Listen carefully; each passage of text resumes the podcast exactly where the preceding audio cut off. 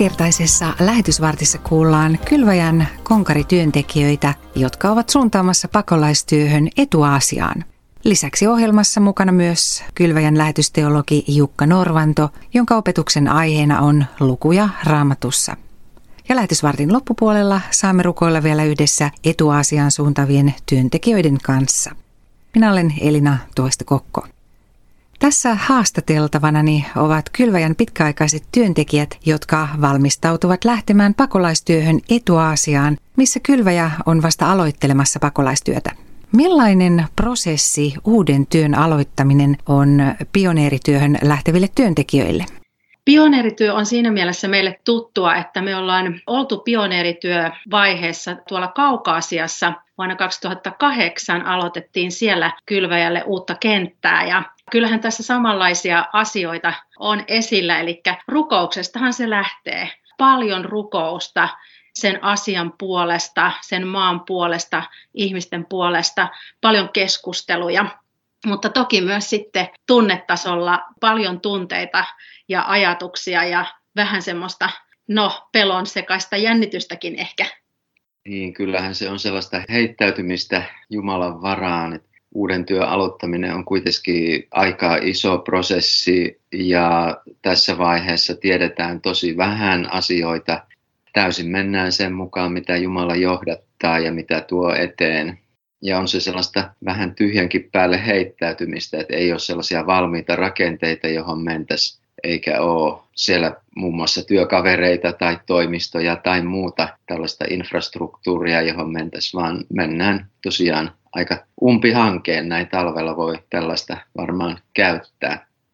Mehän oltiin ensimmäisellä työkaudella tuolla Bangladesissa ja siellä me hypättiin suoraan valmiisiin rakenteisiin. Totta kai sekin oli hyppy tuntemattomaan Suomesta Bangladesiin pienen lapsen kanssa, mutta tavallaan ne työnrakenteet oli jo valmiit, että sitten nämä pioneeritilanteet aina vaatii sen, että niitä ollaan sitten luomassa ja se on aina omanlaisensa prosessi ja se kyllä vaatii sellaista pitkäjänteisyyttä ja myöskin suostumista siihen, että asiat ei aina suju niin kuin on ehkä suunnitellut tai ajatellut tai ehkä työnantajakin on ajatellut, vaan siinä on vaan suostuttava siihen, että saatetaan mennä kaksi askelta eteenpäin ja sitten vaikka ne kaksi tai kolmekin askelta taaksepäin. Ja se voi olla ehkä aika kuluttavaa ja raastavaa haastavakin, mutta että kun sen on kerran käynyt läpi, niin ehkä se sitten tulee muistijälkenä mieleen, että hei tämmöistähän tämä on ja tämä kuuluu tähän hommaan ja lähdetään vaan sitten suuntaamaan eteenpäin, että ei niistä kannata lannistua. Tuleva työ Etuaasiassa on osa-aikaista. Mitä se käytännössä teidän kohdallanne tarkoittaa? Käytännössä se tarkoittaa sitä, että me ollaan osa vuodesta siellä työalueella ja osa Suomessa – tällä hetkellä näyttää siltä, että tämä jaksottuu tällaisiin kolmen kuukauden jaksoihin, että oltaisiin kolme kuukautta siellä, kolme kuukautta täällä ja sillä rytmityksellä sitten mennään. Millaisia työtehtäviä pakolaistyön parissa teitä on siellä etuasiassa odottamassa? No meidän tehtävänä on valmistella kylväjän pakolaistyön aloittaminen tässä uudessa maassa, uudella alueella. Ja kun työ on suunniteltu ja aloitettu, niin sen jälkeen me siirrytään tällaiseen koordinointivaiheeseen, eli koordinoidaan sitä työn toteuttamista.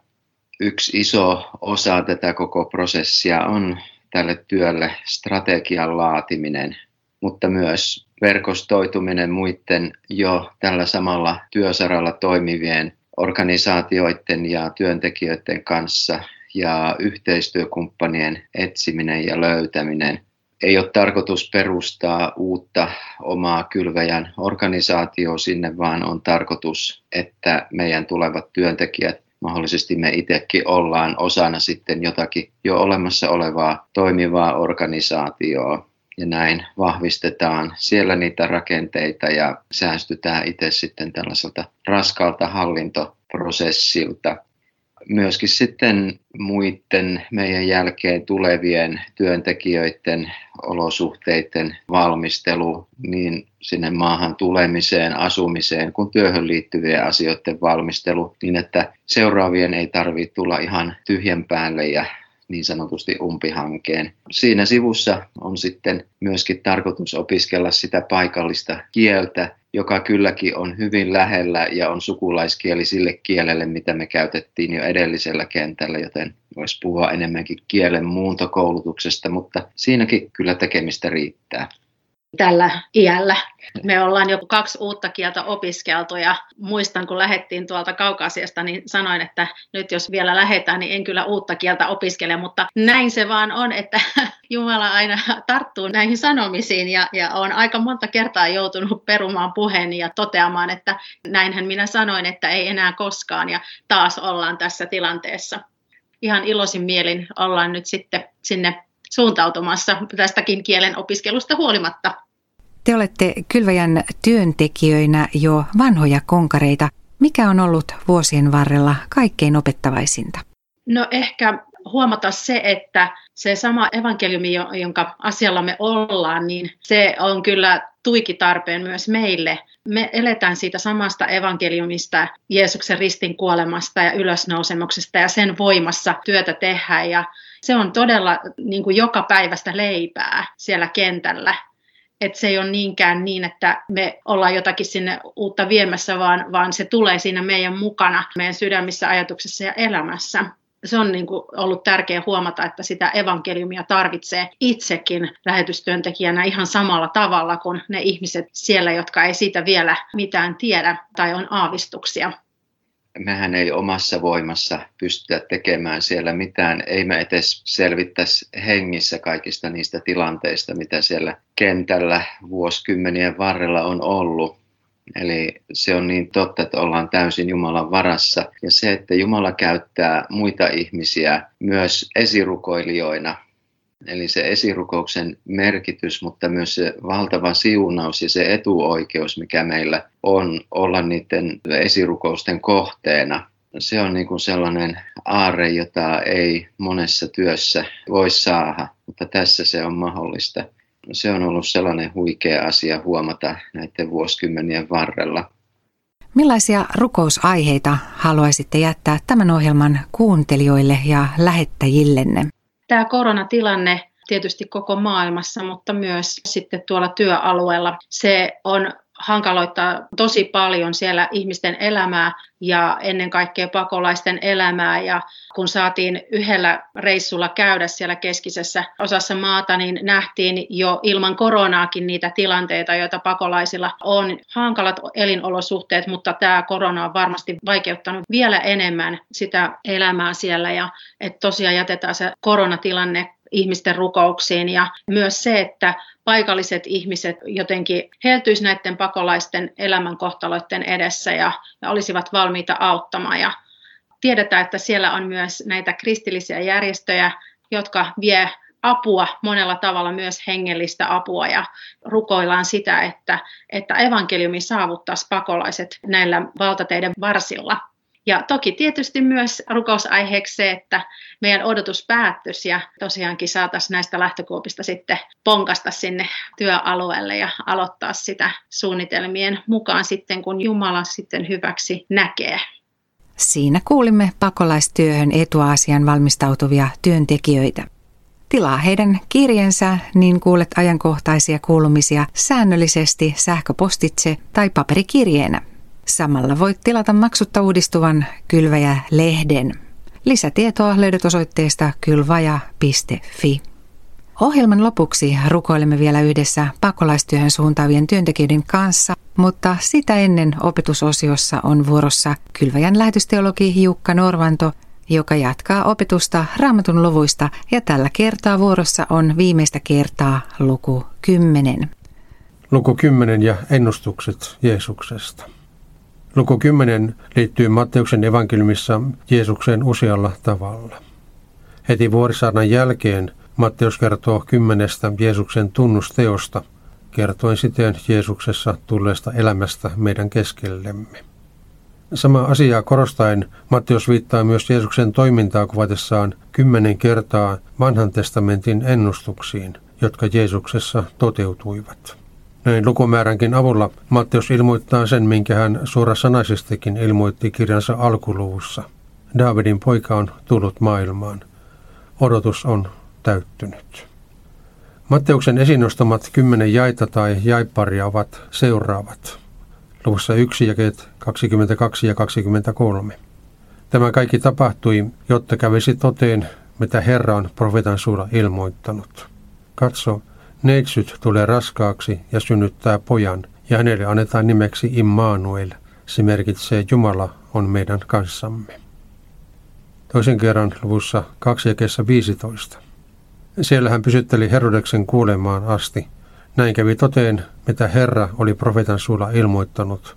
Egyptistä minä kutsuin poikani. Ja oikeastaan samaan tilanteeseen liittyy se, mitä sanotaan luvussa 2 jakessa 17 ja 18. Näin kävi toteen tämä profetta Jeremian lausuma ennustus. Ramasta kuuluu huuto, itku ja kova valitus. Rakkel itkee lapsiaan eikä lohdutuksesta huoli, sillä heitä ei enää ole. Edelleen luussa 2 23 on vastaava ilmoitus vanhan testamentin kohdan täyttymisestä. Ja asettui siellä kaupunkiin, jonka nimi on Nasaret. Näin tapahtui, jotta kävisi toteen profettojen ennustus. Häntä kutsutaan nasaretilaiseksi. Sitten hypätäänkin jo lukuun 8 jakeeseen 17. Jotta kävisi toteen, mitä on sanottu profetta Jesajan kirjassa. Hän kantoi meidän tautimme, otti taakakseen meidän sairautemme. Matteuksen luvussa 13, jakeessa 14 ja 15 sanotaan, Heissä käy toteen tämä Jesajan ennustus. Kuulemalla kuulkaa, älkääkä käsittäkö. Katsomalla katsokaa, älkääkä nähkö. Sillä paatunut on tämän kansan sydän. Vain vaivoin he kuulevat korvillaan ja silmänsä he ovat ummistaneet, jotta he eivät silmillään näkisi, eivät korvillaan kuulisi, eivätkä sydämellään ymmärtäisi, jotta he eivät kääntyisi, enkä minä parantaisi heitä. Edelleen luvussa 13 35 sanotaan, jotta tämä profetan sana kävisi toteen. Minä avaan suuni ja puhun vertauksin, tuon juurikin sen, mikä on ollut salattua maailman luomisesta saakka. Sen jälkeen mennään jo lukuun 21 jakeisiin 4 ja 5. Näin tapahtui, jotta kävisi toteen tämä profetan sana. Sanokaa tytär Sionille, katso kuninkaasi tulee. Hän tulee luoksesi lempeänä, ratsastain aasilla, työjuhdan varsalla. Luvussa 26 ja 56 sanotaan näin. Mutta kaikki tämä on tapahtunut, jotta profeettojen kirjoitukset kävisivät toteen. Silloin kaikki opetuslapset jättivät hänet ja pakenivat. Ja vielä kymmenennen kerran luvussa 27 jakessa 9 ja 10. Näin kävi toteen tämä profetta Jeremian sana. He ottivat ne 30 hopearahaa hinnan, jonka arvoiseksi he tämän miehen israelaisten puolesta olivat arvioineet. He ostivat niillä savenvalajan pellon, niin kuin Herra oli minua käskenyt. Kymmenellä lainauksellaan Matteuksen evankeliumi julistaa meillekin ilosanomaa. Herra Jeesus on vanhan testamentin lupausten täydellinen täyttymys. Jokainen, joka uskoo häneen, saa elää. Lähetysteologi Jukka Norvanon opetuksen aiheena oli lukuja raamatussa. Muistathan, että nyt voit kuunnella lähetysvartin myös Kylväjä-podista. Kylväjä-pod löytyy Spotifysta sekä Apple ja Google-podcasteista ja lukuisista muista suoratoistopalveluista. Ja nyt lähetysvartin päätteeksi saamme rukoilla vielä yhdessä etuasian lähtevien työntekijöiden johdolla. Rakas taivaan Isä, pyhä kolmiyhteinen Jumala, kiitos kaikista lahjoistasi, joita sinä olet meille antanut. Kiitos elämänlahjasta, kiitos kodista, kiitos perheestä, kiitos tehtävästä, jonka olet antanut meille. Kiitos evankeliumista, josta me itsekin saadaan elää ja jonka varassa saadaan olla. Kiitos, että saadaan olla niin monin eri tavoin kertomassa siitä niille, jotka ei ole sitä vielä kuullut. Kiitos, että sinä teet työtäs meidän tavallisten vajavaisten ihmisten kautta ja sinä viet sanomaan ylösnouseesta vapahtajasta eteenpäin. Rukoillaan nyt niiden pakolaisten puolesta, jotka ovat ihan ympäri maailmaa syystä tai toisesta joutuneet pakenemaan kodeistaan, ovat jossakin toisessa valtiossa matkalla ehkä kolmanteen tai asettuneet sinne. Rukoillaan heidän tilanteittensa puolesta, Herra. Sinä siirtelet kansakuntia tahtos mukaan ja tälläkin tavalla tuot ihmisiä evankeliumin äärelle. Rukoillaan, että evankeliumi voisi saavuttaa ne pakolaiset, jotka ovat matkalla tällä hetkellä. Ja rukoillaan heille myös sinun apuas ja sinun läheisyyttäsi ja väliintuloas niihin aivan aineellisiin tilanteisiin ja elinolosuhteisiin, joissa he on siellä pakolaisreitin varrella. Auta heitä, siunaa heitä ja kutsu heitä yhteyteesi. Rukoillaan myös tälle työlle lähettäjiä, ystäviä, esirukoilijoita, niin että tätä työtä voitaisiin tehdä siellä, missä näitä pakolaisia on. Antaisit toisten ihmisten kautta kaikki ne resurssit, mitä tarvitaan. Ja rukoillaan myös sitä, että osoittaisit meille suunnitelman ja sen aikataulun ja sinun tahtos niin, että osattaisiin me pariskuntana, mutta myös kylväjä tässä työnantajana ja kaikki järjestelyt osattaisiin tehdä sinun tahtos mukaisesti. Jätetään kaikki nämä ihmiset, jäähän myös itse sinun käsisi ja rukoillaan vaan sitä, että sinun tahtos voisi tapahtua. Jeesuksen nimessä. Aamen. Lähtekää rauhassa ja palvelkaa Herraa ja toinen toistanne ilolla.